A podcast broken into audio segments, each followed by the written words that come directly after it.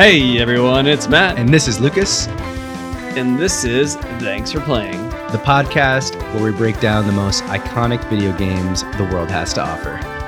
Ooh. I like that variation a lot. I've been hearing that one a lot. That was lately. fun. Yeah. I enjoyed that myself. you always do that one like when I give you some crazy news like over FaceTime or something. like when we're playing Valheim and it just gets weird. I do love that one. I do love that one. Uh-huh. Yeah. Hey man, how's it going? So, I knew we were recording today, right? And I put a lot of thought in you asking me this very question because it's such a dumb fucking question. You know how I'm doing. We talk like every day, very a lot outside of the podcast, we're- and I know it's a trope. It's, it's a trope. I, I get that. I get that, and I, I want the audience to know I'm doing well, and I hope you're doing well as well, Lucas. But I just I was just thinking about it today. Every time you ask me that when we start the podcast, and I was like, I just told you like ten minutes ago. I, I know, but they don't know that they I don't asked know you that. that. I know. You know, okay, before we I even, know. just ladies and gentlemen, audience, before we started recording, I totally knew how Matt was doing. We talked about it. He's doing fine. Uh, he had a good Sunday. Lucas is good too. Yeah, yeah, uh, exactly. So this is this is just for Um, you guys. It's just for I you. I just it's just it's um I was just I, I really put a lot of thought into it today. It's just- I had a I had a slow day and it just really blew my mind. Um, but I will say, um, I don't think I even told you th- this yet. I did finish Gurren Lagann actually. Oh, you did? I did. Okay. Um, I I really I really enjoyed it. I would compare it to for anyone that's maybe watched a more recent anime, contemporary anime. I'm Darling in the Franxx. Um, however, here's the kicker: it is much better than Darling in the Franxx. Um, whereas Darling in the Franxx totally overstretches its. Uh, fly, it flies too close to the sun, um, whereas Gurren Lagann is the sun. Um, that Okay. that is Okay, That- that I'm is gonna. We gotta skip ahead for. We we have to tell the audience that they have to go ahead like a minute here because I am going to ask you some things about the ending. Um, for those Gurren? for those of you that don't know, Gur, uh, Gurren Lagann. Uh, I watched it when I was a sophomore in high school, and for those of you that have seen the show, uh, seen the series, you'd understand that it completely changed my life back then. Made me want to never give up, always believe in the whoever who believed in me. uh, always uh, made me want to uh, row, row, fight the power. Right, Matt? That is, I love that yeah, idea. yeah. It, it just Go, it's go, fight the power. it's just such a it's just such a um, self-aware like you know kick logic like uh, it's like a trope in the show like kick logic to the curb and just go really like never Just- give just up No- yeah, Yeah. like the the mechs that they fight in literally run on like fighting spirit. fighting spirit yeah what you so said. it's just you just literally like so Simon at the end when he's just in the engine when like they're trapped in the space like ocean thing Simon's just in there like oh he's just he's just believing like powering the engine just sitting in there believing dude it's the it's the greatest oh, i'm so glad you finally watched it yeah, no, I really enjoyed it because, uh, I'm comparing it to Darling and the Franxx because I think that's a more recent one that people may have watched. But I mean, anime fans probably would have watched Gurren as well. But they're both mecha animes that mecha animes. I don't know what the proper term is that like start kind of relatively humble beginnings and like oh the true enemy is revealed type of thing. Um, and I was just it was so interesting watching Darling in the Franxx, which has such a clear turning point of like this anime is now bad, versus watching Gurren Lagann to where um I was actually enjoying it almost the whole. Spoilers alert! Very big spoilers in the next like thirty seconds here. Um, the anime I didn't even like that much until Kamina died. yeah yeah it got so much better for me after Kamina died because he was like, like like Simon is this, the trope to an ex like the anime trope of like believing. Yeah. and, and Kamina is that, but like a he's like a like a growth that's just like gone out of control. Yeah. and can't be stopped anymore. He needed to die. yeah yeah he, he did he did Yeah. Yeah, I, um, I had great anime. Yeah, I had a friend that had the opposite reaction. He was like, "Dude, the anime got so bad after Kamina died."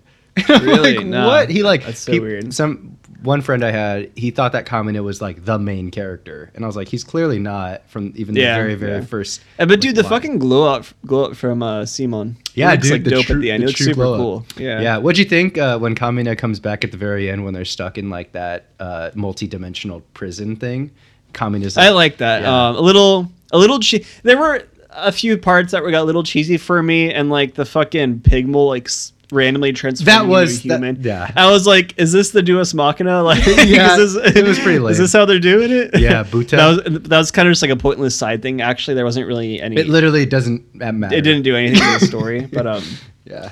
but a, a good show. And then I just started today Invincible Man on a or Invincible on Amazon Prime, and I'm uh, I'm enjoying that so far. Okay. It's like a adult like adult. car- It's not anime because it's American, you know, but it's like adult cartoon, um, like dark take on superheroes, kind of in the same vein, from what I can tell, as um, the the, The Boys, Boys, all, yeah. another Amazon show. Dang, So Amazon this is based dark, off like a comic book series. So yeah, A- A- Amazon on the dark superhero trend, huh?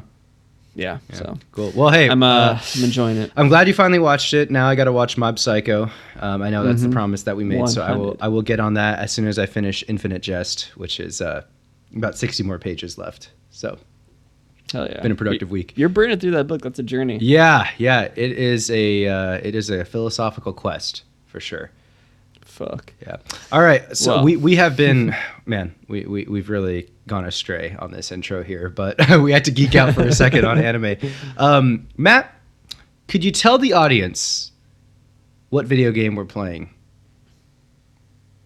You mentioned a philosophical uh, quest, Lucas, Mhm.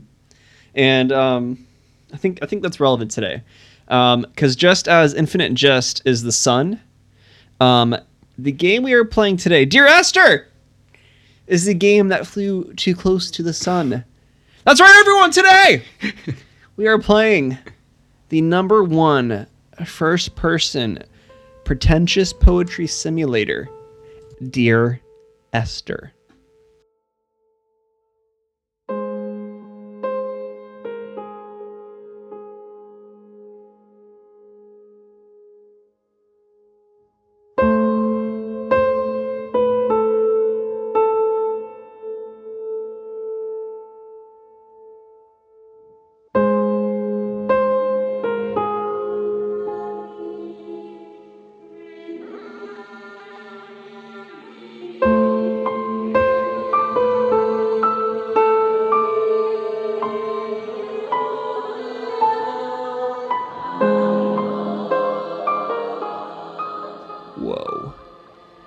Yep, we are playing Dear Esther, uh, first-person walking simulator game developed by the Chinese Room, um, unofficially in 2008 and then officially in 2012.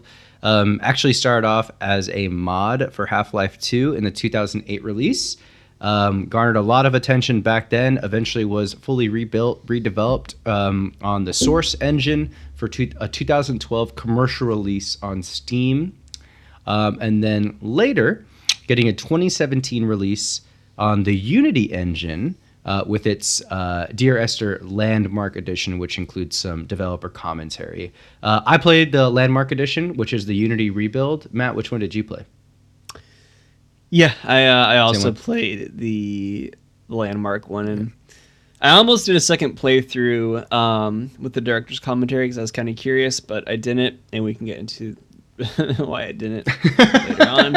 I Um, wonder why you didn't. but but first, I would like to um, give everyone a brief explanation of this game. Go for it. Um, it's a pretty on. I mean, let me, let me try to preface. it.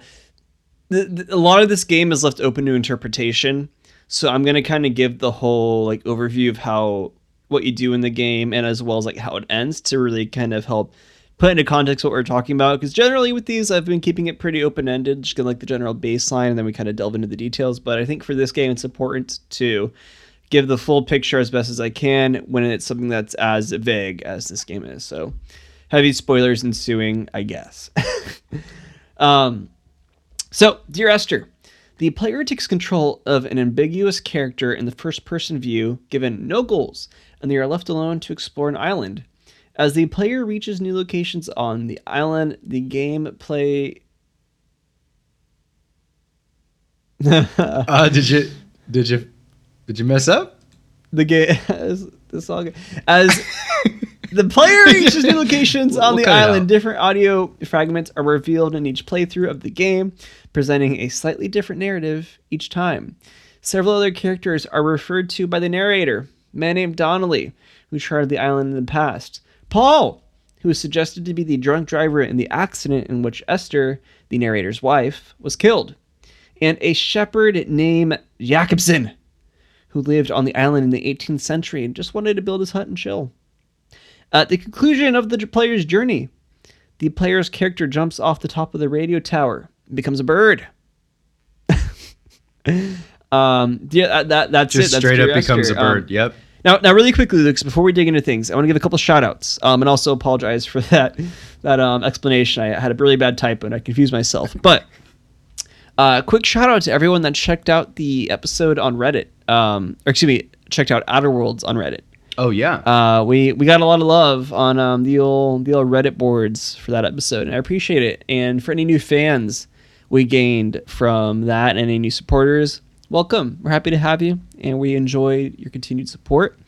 And everyone, don't forget to leave a review if you can on Apple Podcasts. Reviews really help us grow the podcast organically. Or if you're on Spotify, leave a follow. All that good stuff. yep. And if you have any questions, maybe you want to have a question answered on the podcast or give us a game recommendation, shoot us an email. Thanks for playing pod at gmail.com. And um, now back to your regularly scheduled programming. Awesome, awesome. Well, hey Matt, thank you for the synopsis right there. I know it's uh the, the synopsis you gave. I think you, you stumbled a little bit, but you know what? The game stumbles a little bit, so that's okay. I think it's a very appropriate stumble. what, what happened was I was reading it, and then as I was reading it, I was thinking about on my playthrough, and I just had a bit of a bit of an aneurysm. well, glad that glad that you're back. Um, Yeah. okay, so we're, I'm going to dive into my initial thoughts here real quick um, and allow you to riff off of me here. Um, Okay. The first thing I wrote here for the initial thoughts, uh, this game didn't really make me like the game that much. That's what I that's what I wrote. Um, man, now I I can't tell if it's because this type of game we, we've gone well beyond the scope of what this tries to accomplish um, in the amount of years since this has been out. Um, it's a walking simulator game, ladies and gentlemen. I mean, you walk around on uh, in a mostly empty world.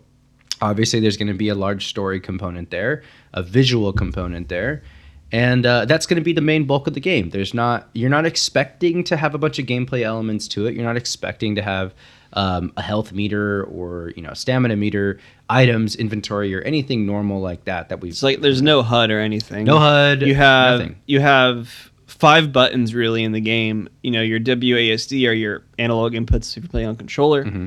and then you have if you're playing on a mouse and keyboard, you can use your left uh, or right mouse button to zoom in to get Yeah. a better look at things. Yeah, exactly. So a total of six basically inputs, seven if you count the uh, menu, right? right. And I think it's worth noting as well, it's actually considered the first walking simulator. is it really? Um, er, yeah, from what I everywhere I found online, this is like the first real example of kind of a, you know, like a big, uh, not big, but like a walking simulator really going into the the mainstream. Okay. Um, Okay. Now- I guess that's cool. I mean, so uh, to me, I think what this game does well has been done better so so so much more it, so well beyond um, this game um, that I don't know. It feels like the novelty of a walking simulator and the stuff that it does has kind of worn off in the short generation gap here since 2012. It really hasn't been that long, but um, I felt like this was pretty pretty low on the on the bar um, as far as walking simulators go. What do you think, Matt? Well, and th- that's kind of that was one of the very first notes I jotted down because usually when I'm playing a game for the pod, I'll have um, like my phone next to me and the notepad open to jot down like any in the moment things while I'm playing. Uh, and that was one of the first things that jumped out to me about this game is that having played something like the Stanley Parable or the Beginner's Guide, which I mean, and, and to be honest, I haven't really even played that many um, walking simulators other than like those. But from what I understand, like those are kind of considered some of the you know the like the hallmarks and the kind of like the top tier uh, walking simulators as far as that genre goes. And then playing those games to where they're both really good at what they do, and they also really point out like certain tropes within the genre and like certain narrative tropes about just kind of like blindly following um, the narrator. And to be fair, not necessarily blinding following blindly following the narrator in this game. You still get agency, I guess, to explore in the order you want, and the narrator's not necessarily telling you go here, go there. But it just makes everything in this game just seem a little little ahead of itself Yeah. a little pretentious dare i say um and it's one thing you know it, it- it's interesting this is this is something you brought up to me when i was debating the attack on titan anime with you right um or manga rather the manga endings are both caught up on Spoilers on the manga ending Spoilers happening is- right now. I'll keep it light, but well, I don't even think we need to spoil it, but potentially spoilers in the next minute for Attack on Titan manga.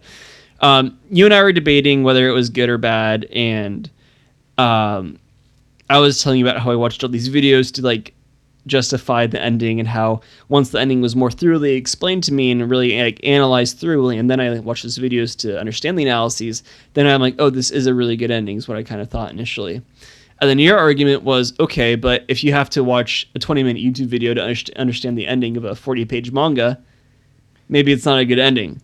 And that's the same thing we get here. Like I was watching some YouTube videos after the fact, kind of explaining some of the the dialogue and some of the um, the writing, which some of the writing is is is good. I think when you don't look at it in the context of a game, and when you look at it in the context of a poem, I think some of it can be pretty interesting. But if I have to watch an after the fact, the 20 minute video analyzing and breaking down like the literary devices used and things like that, is that a good game? And moreover, should we even be judging this as a game? Is that fair? This is a gaming podcast, but you know, this is one of those things that it really blends the line of is this a game? Is this art? Is this video games as art? Like what the fuck is it, Yeah, right? And yeah. I'm not sure what the answer is in this case. Yeah, I mean, I think my my big thing, and he, here's what I, I was telling this to Matt a little earlier before we recorded.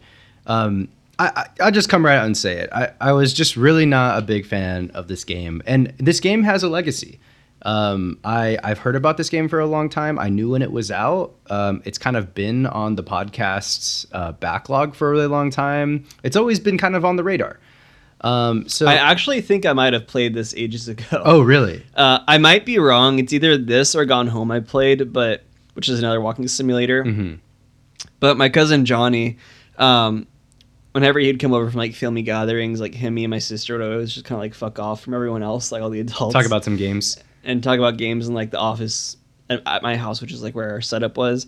And I'm like 75% sure one year we downloaded Dear Esther and played it because it's such a quick game. Yeah.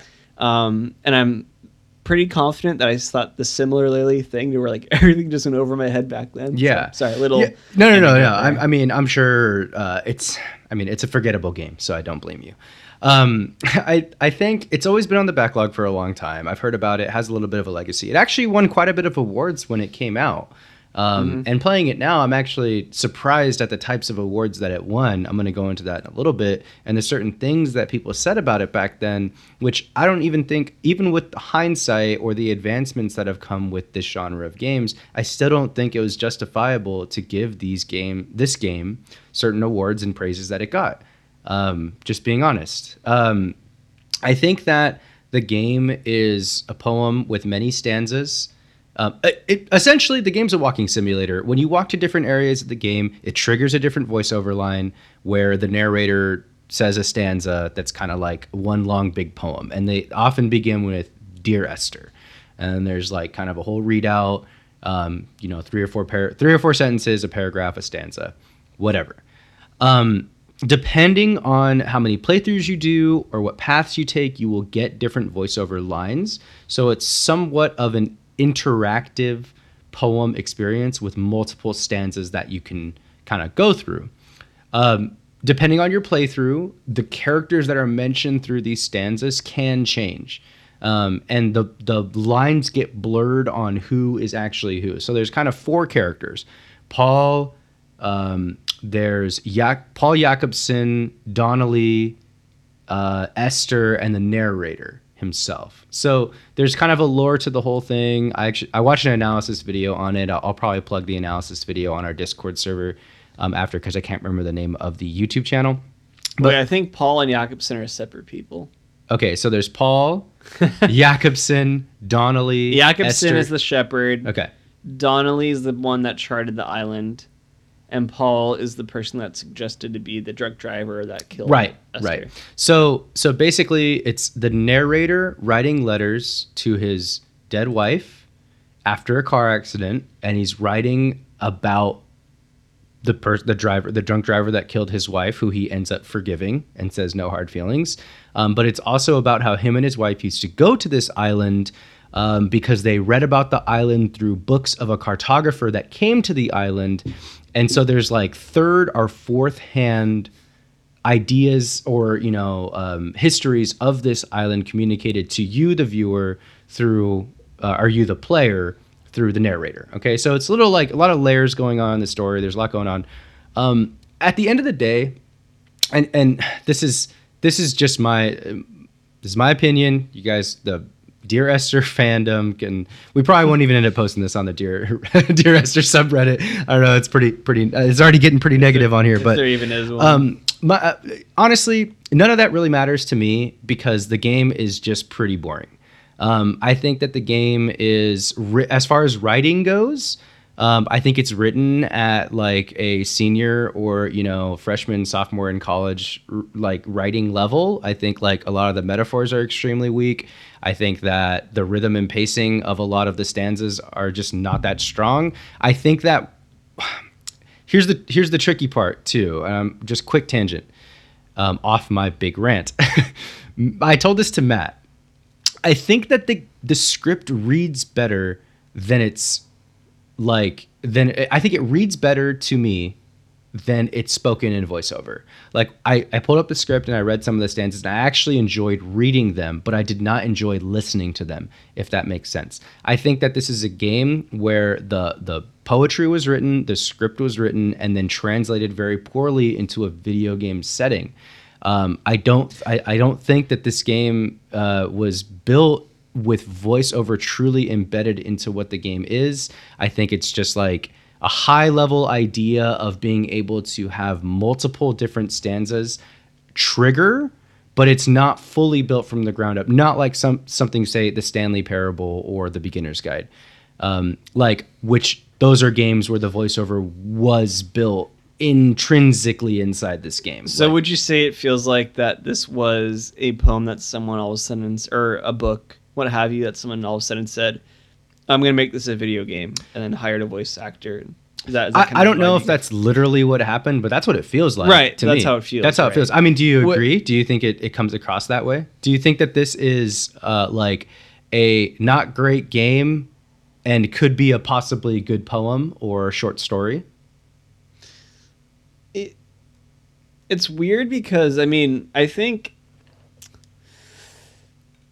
so I, I'm glad you have the same opinion as me on this because I kind of thought that I was maybe the one that was just like it was just going over my head personally and I thought yeah, we were gonna come into this I actually thought you were really gonna like this I thought you you were gonna come into this you're gonna be like oh bro this is so philosophical It's not. but um, it it sounds like it went over your head. That's just as mine. And I mean, so much. I think when it you hear it in the audio, I think part of the reason that is is you're not able to digest it as well.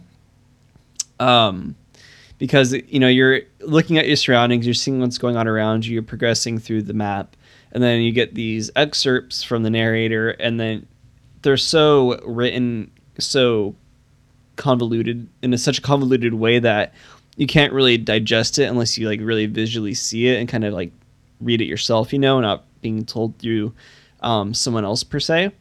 And I think that kind of disconnect is what maybe makes it a better would make it a better like collection of poems perhaps that tells a story versus say a video game because it does for me feel like it's just like an interest like I think the set's cool like I think the mount or the island's designed well but I think adding just some interesting poetry on top of it doesn't make it good.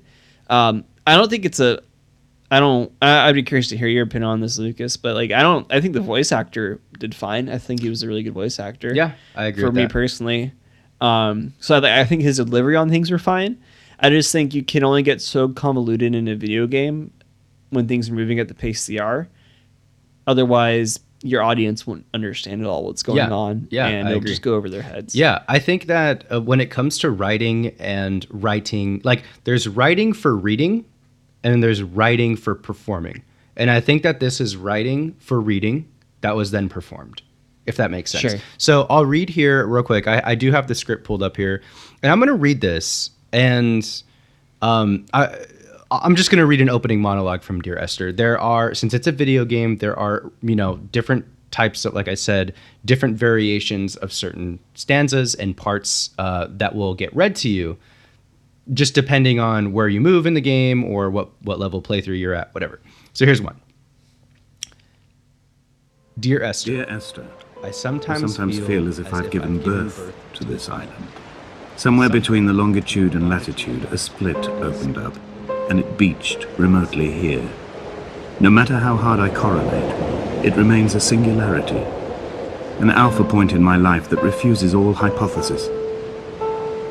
I return each time leaving fresh markers that I hope, in the full glare of my hopelessness, will have blossomed into fresh insight in the interim. So it doesn't read well. Just I know I, I know I fumbled there for a second, but but the the rhythms of this particular thing, this is the opening monologue. This is what's supposed to pull you in. It doesn't rhythmically read as well as something that you'd expect. Something like in the Stanley Parable or the Beginner's Guide. I, I know those are very very high level examples, or you know perhaps the best examples of voiceover in video games that we've played.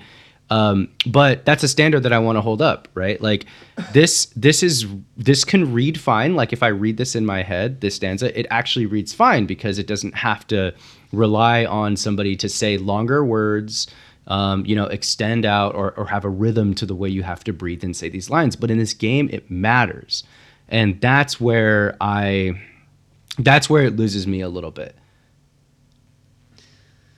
Yeah, I mean, it's just it just comes down to it being too convoluted for to come across well in a video game. I think is what it is. Yeah.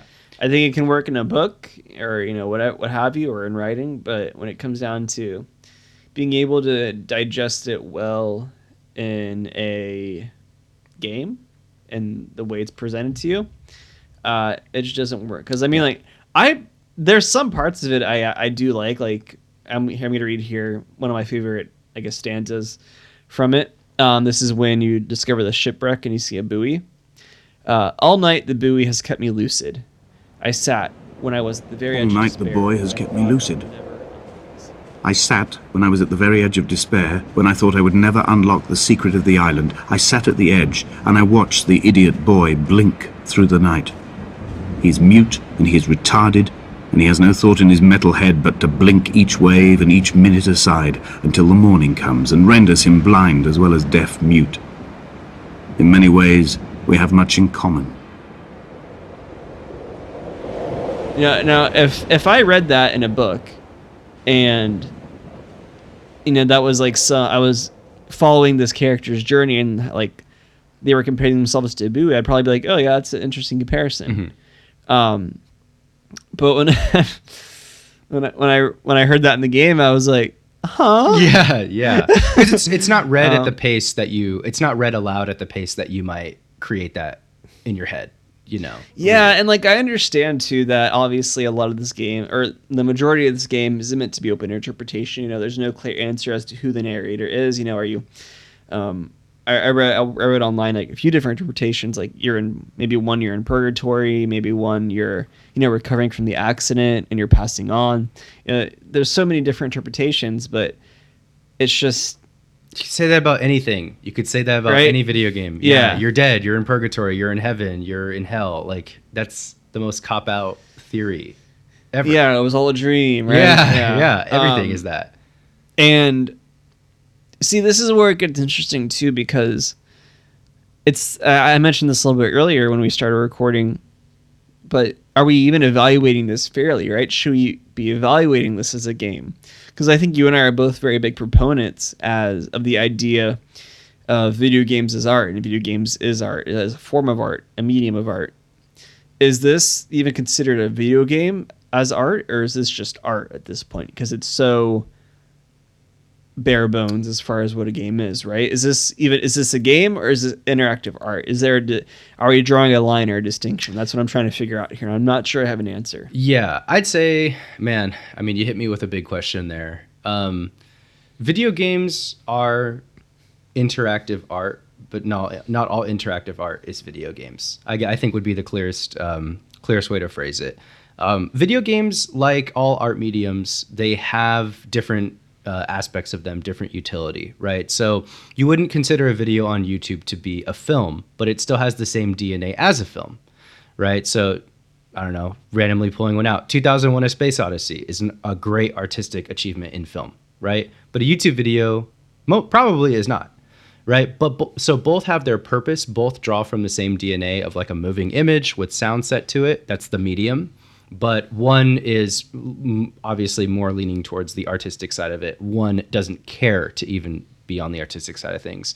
Um, books some some books are just meant to relay information to you like a textbook some are meant to be you know real artistic novels um, so you know different mediums will have different aspects to them that you know this one's art this one's utility and information and i think video games like you know valorant that's not art. That's just a fun game we play. That's just um, you know there might be aspects of it or there that could be artistic. Um, the art visual component might be cool but uh, it's not art in the same way that like journey is art. It's more utility.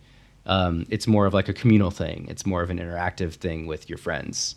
That that's my answer to your question. I know it's a little deeper than than you're probably expecting but I mean, that's a whole podcast episode in itself, but it's um, it's just something interesting to ponder. Yeah. ponder, But um, no, I mean, I, I think, and, and when you read that little stanza to me just now, another thing popped up in my head is I think that with the writing in this game, which is the whole game is the writing, I think that's why we're getting so deep into it.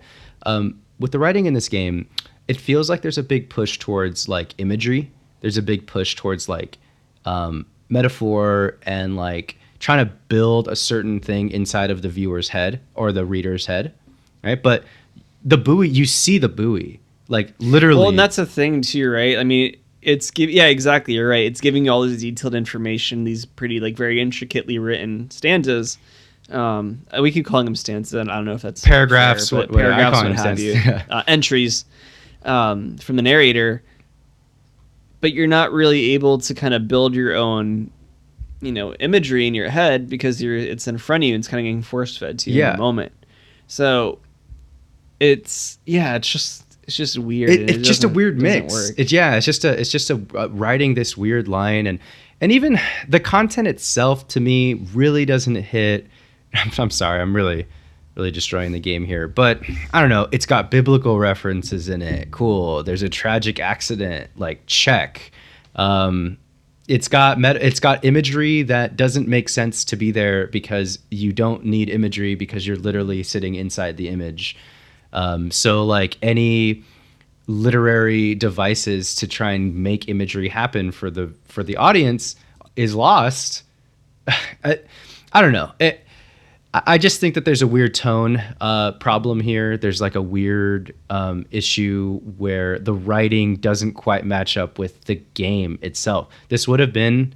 Uh, I, I would read a short story that's based in this world or these characters, and even if the short story left things open for interpretation, or you know was written to to in a way that made me you know feel the same accomplish the same things that it feels like the developers trying to accomplish here i think it would just if they leaned into it being a different medium probably would have worked a little bit better mm-hmm. Yeah.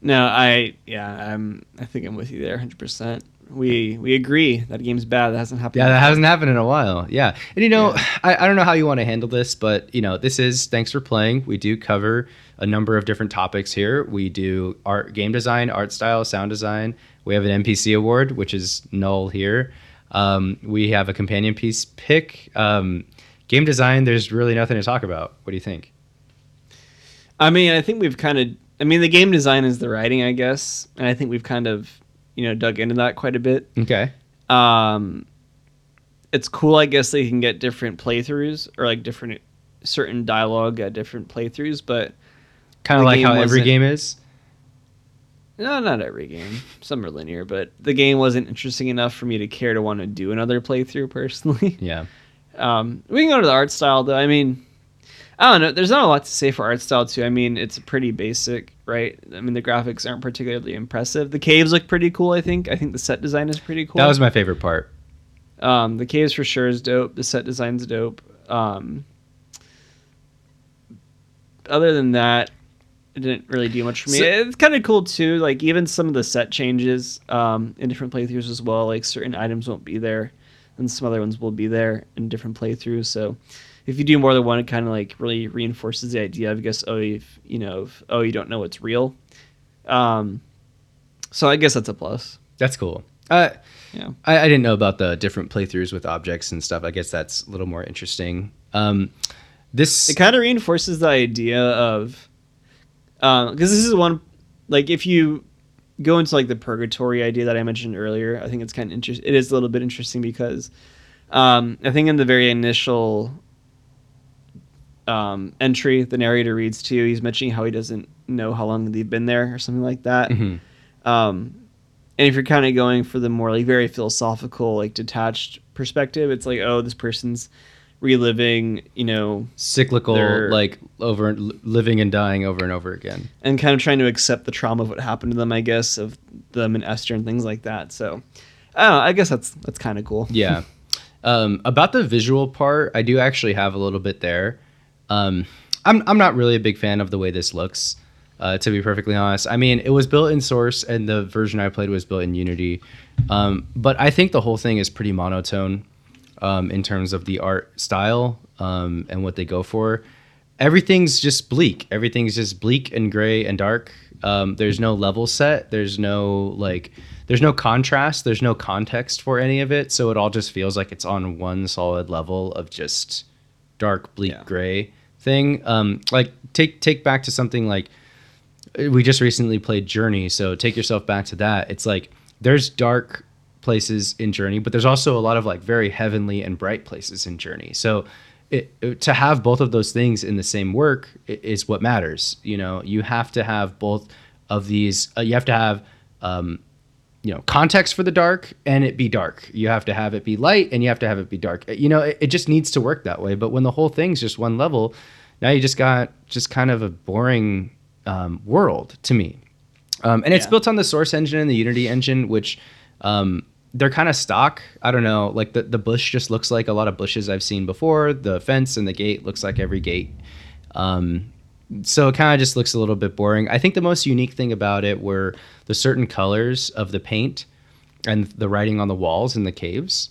Um, although some of the writings on the walls were like a little um, edgy uh, for me. it's like, Well, uh, that's another thing too. It's like, oh, this looks really cool, but this isn't really getting tied in at all, right? yeah, it's kind of just like, oh, would it be deep if we had like a Bible reference on the wall? Yeah, it's like, like it's a it's a perfect example of that like there's a subreddit i think you've told me about where it's like oh 14 I, thi- I'm things four, that I'm 14 year four, olds are deep I'm 14 and this is deep. Everybody check Right, out that yeah, subreddit. yeah. It's it's great.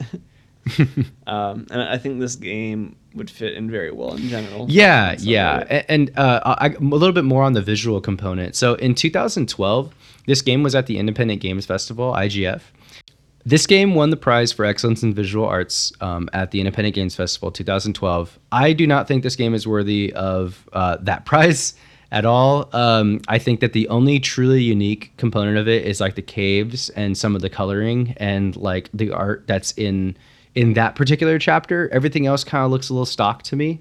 Um, it looks like a source engine objects uh, or Unity engine objects just kind of placed um, where they need to be placed. For reference, so I can't, I couldn't find the games it was up against for this award, the the nominees for that year. It was on the Wayback Machine uh, web archive, and I couldn't click through, unfortunately. Um, but I will say, a couple years before this game won this award, the very same award was won by 2010's Limbo. Okay. A couple years before that, it was won by Castle Crashers. In 2016, the Visual Arts Award was won by Oxenfree, and in 2017, it was won by Hyperlight Drifter. Oh, shout outs to Oxenfree. Hyperlight Drifter. Um, so so this game is in the same visual arts component, our visual arts echelon for the Independent Games Festival Award as Castle Crashers, Limbo, Oxenfree, and Hyperlight Drifter. How? How? Like I'm confused on that. You know what this is? This is one of those games where it gets like all these Academy Awards, but every person that watches it is just like the hardest two and a half hours to get through. That's what this is. It's just people not wanting to sound like they don't know what they're it's talking it's about. It's really artistic people trying to impress other people by saying, "Oh, look at this art." yeah, but Yo, like yo, Janet, yeah, Janet, look at this. Did I mention I have a BA in philosophy? Janet. just a BA. yeah, that sounds exactly like the title. Come on, let's go to Starbucks. just Starbucks. yeah, it's like, hey, have you ever had uh, a Merlot? Bet you haven't had a Pinot Grigio before, Janet. That's how those guys talk. Have you heard of a old fashioned?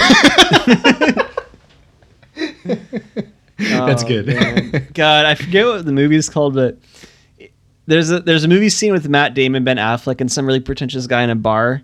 Where do you, do you know what I'm talking about? Like this guy that has um Talking about Good Will went to Hunting? college. You're talking about Good Will Hunting. Fuck yeah, it's Good Will Hunting. Yeah, you're right. Yeah, yeah, I totally forgot it. Um, and this guy in college like comes up to Matt Damon at the bar and just starts like ranting off like random textbooks Yeah. Like lines from textbooks to sound smart. And then Matt Damon just his or Will his character totally calls him out.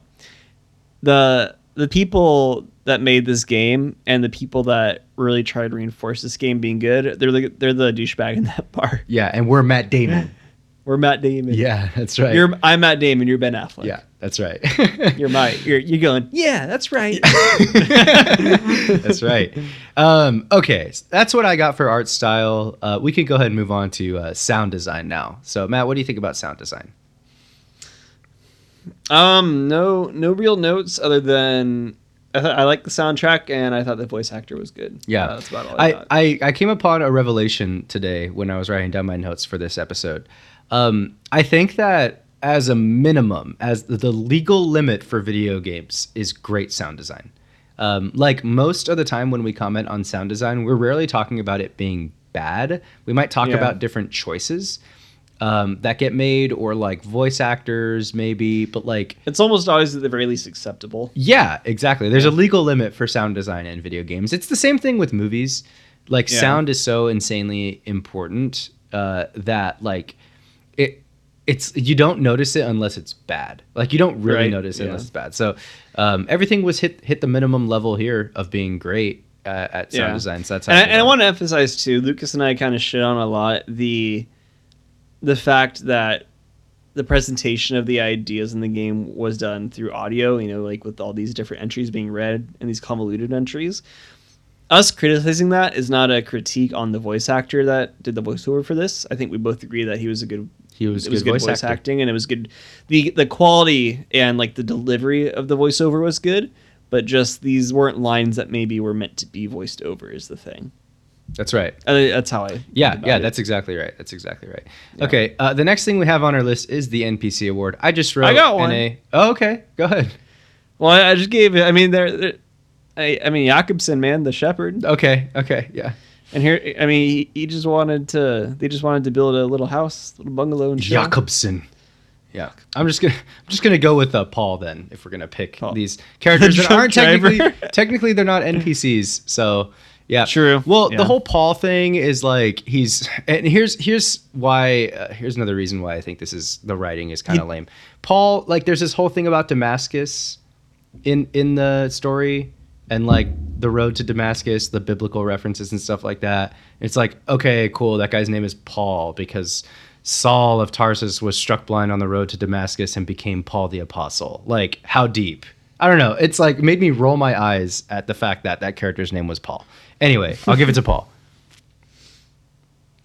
Yeesh. Yeah. Okay. Uh companion piece pick. Would you like me to go first? Go ahead. I you know, I don't have one. It's just as simple Would as you like to that. explain why? I don't have a companion piece pick because um, that's how little I, I I enjoyed the game. I, I didn't I didn't have anything to really even want to invite with this game. So I'm sorry, audience.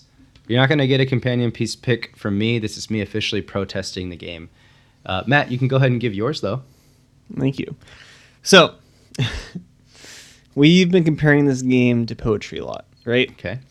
And the you know stanzas, you know, it's very poetic of a game.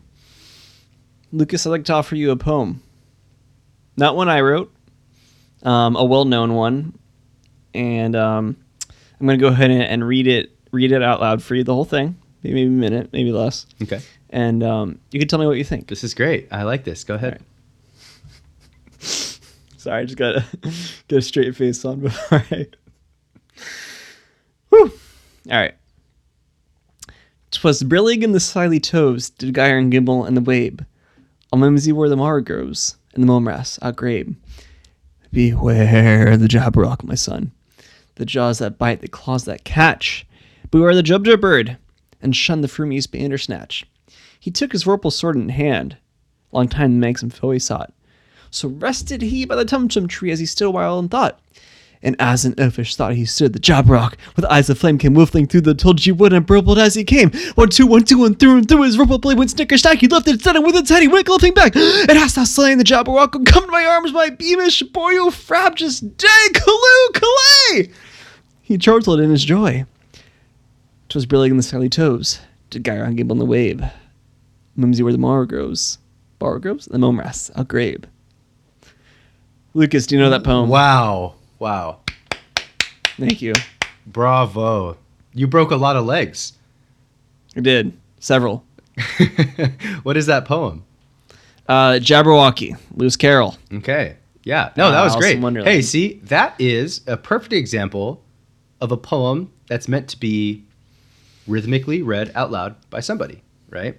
What Little little background on that too. Little little flex here. Um, I didn't read that off of paper. I had that memorized. Do you really?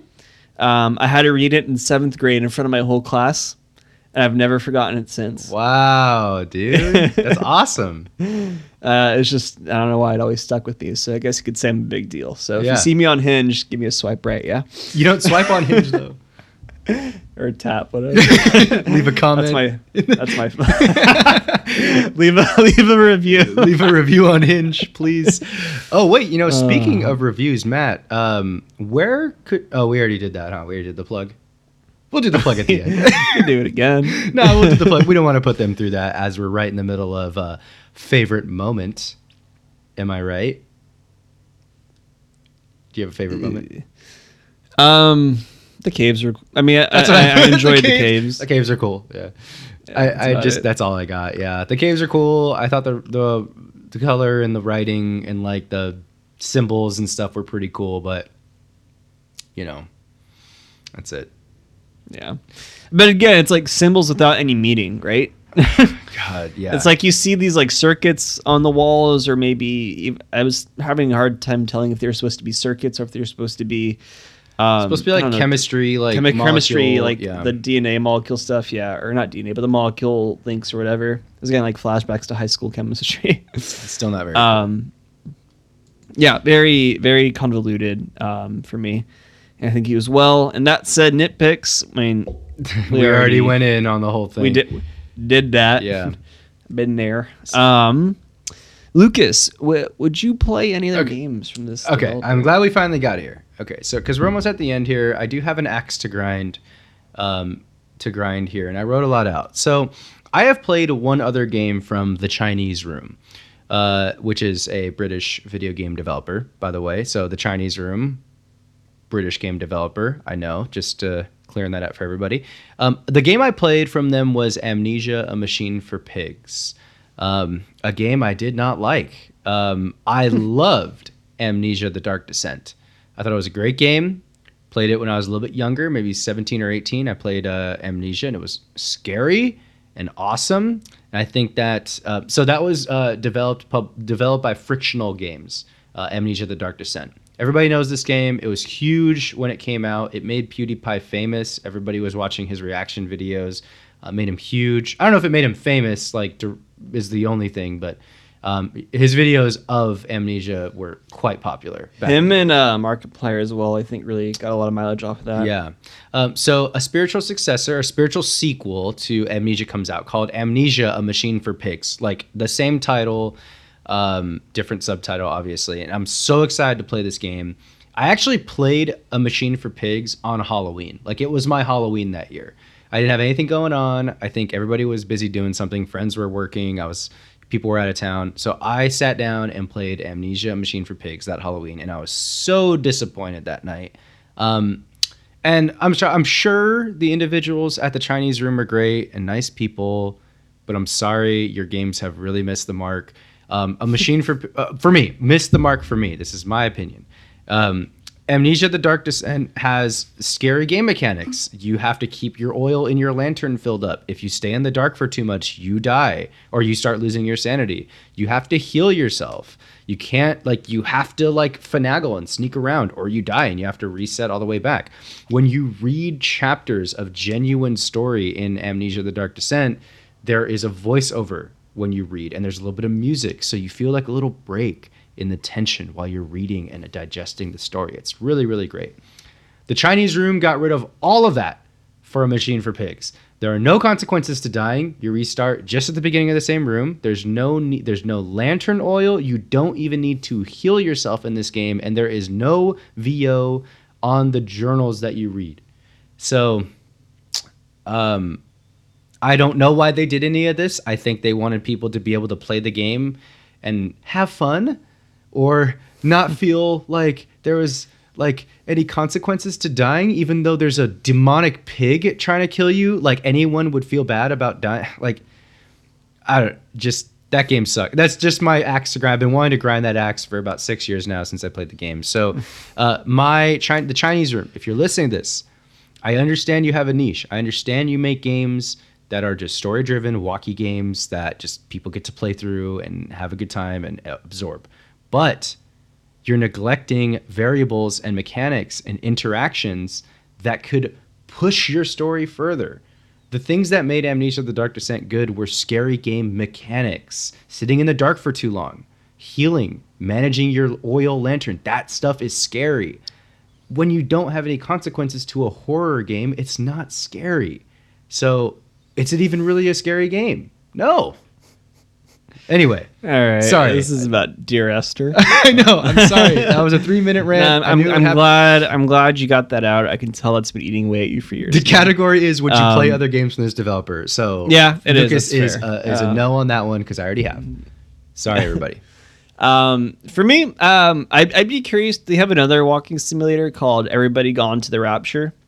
That's supposed to be the spiritual successor to Dear Esther. And I mean, if it's not a long experience, I'd be willing to check it out just to see if you know the improved on any of the gripes that you and I had with this one. I'd be curious to see if it got better at all. Because I, do want to note that you know Lucas and I were we're not shitting on like the walking simulator genre. I mean, I think we've both we both loved, you know, Stanley Parable. Um, we both loved um, Beginner's Guide, um, and Journey. not same genre per se, but we both really liked. Uh, sorry, what'd you say? Is Journey a walking simulator? Journey, uh, to an extent, I think so. Yeah. I mean, a little less because you have a decent amount of interaction, but um, you know, we both enjoyed Doki Doki Literature Club, which is not a walking simulator, but obviously another game that's like not really. There's not really any mechanics. It's just a story.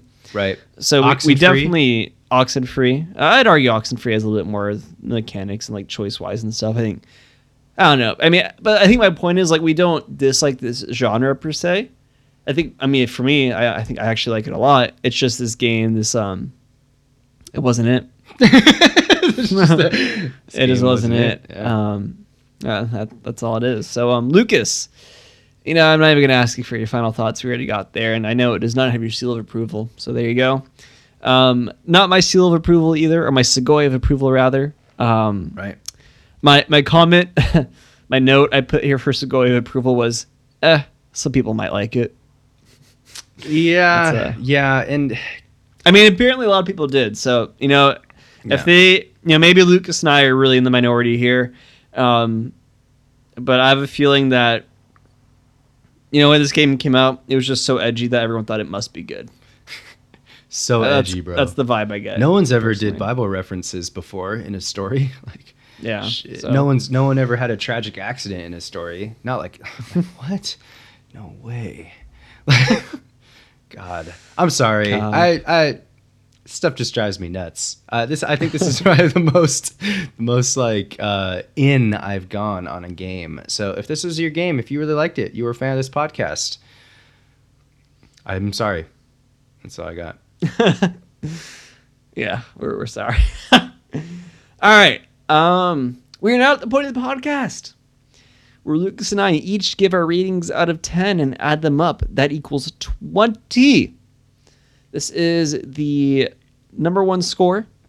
This is the score that usurps any other score by any other game outlets, by game any other games journal outlet, um, from Steam, Metacritic. It means nothing, nothing, nothing to Lucas and I. Nothing. Um, Lucas, um, when I say go, I would like you in sync with me to give me your score out of 10. Okay. Can you do that? I can do that. Okay. Three, two, one, go. Three. Five. Oh, damn. That. Yeah. Gave it three. I, I, I, That I is almost even gave it a put four. I almost gave it a four. Then I then I thought about the Um, chi- then I thought about Amnesia Machine for Pigs and had to dock it down live on air. That, that doesn't seem fair, but okay.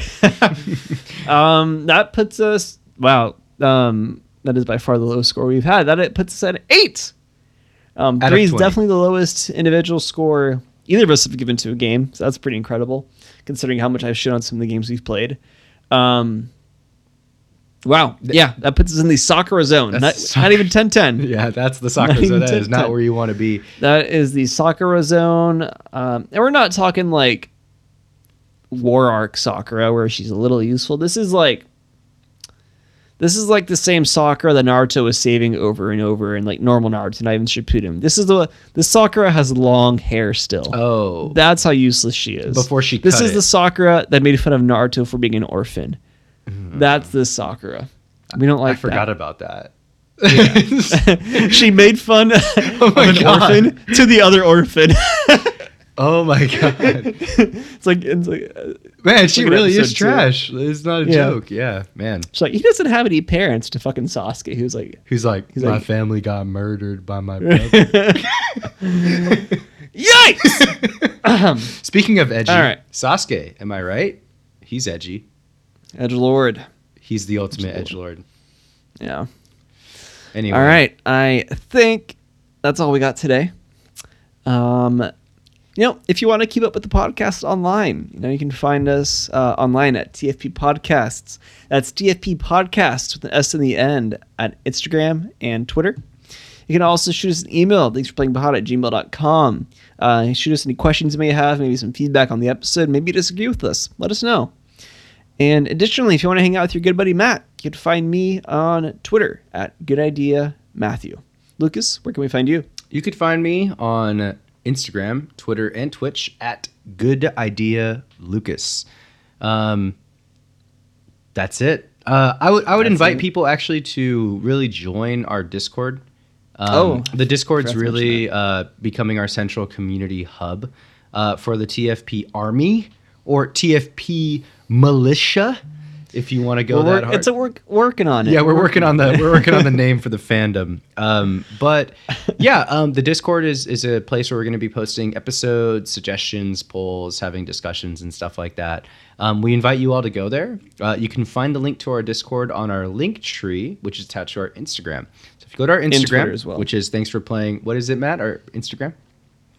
Uh, TFP Podcasts. TFP Podcasts with an S, With at, an the S at end. the end, Uh, yes. You can go to our Instagram page, give us a follow while you're there, then head over to our link tree to get to our Discord server. Um, we got a new person in the Discord server this week. Shout out to Jeremy Hurst. Oh, last names? Jeremy Hurst. Yeah, it's it's on the Discord, I think. Um, buddy of mine, been friends since we were six years old. Um, still a close friend of mine today. Thank you, Jeremy, so much for listening to the podcast and joining the Discord server. Love it. Love it. Love it. All right, everyone. This has been. Thanks for playing. Catch you next time. Skip it up.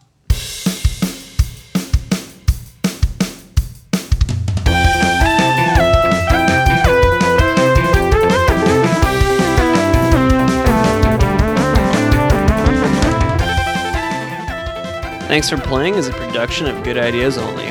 Your hosts are Lucas Luna and Matt Rockaby. Our music was done by the impeccable Sammy Luna, and our logo design was done by the talented Isaac Palestino. Special thanks to the Roll Call Bunch Red Circle.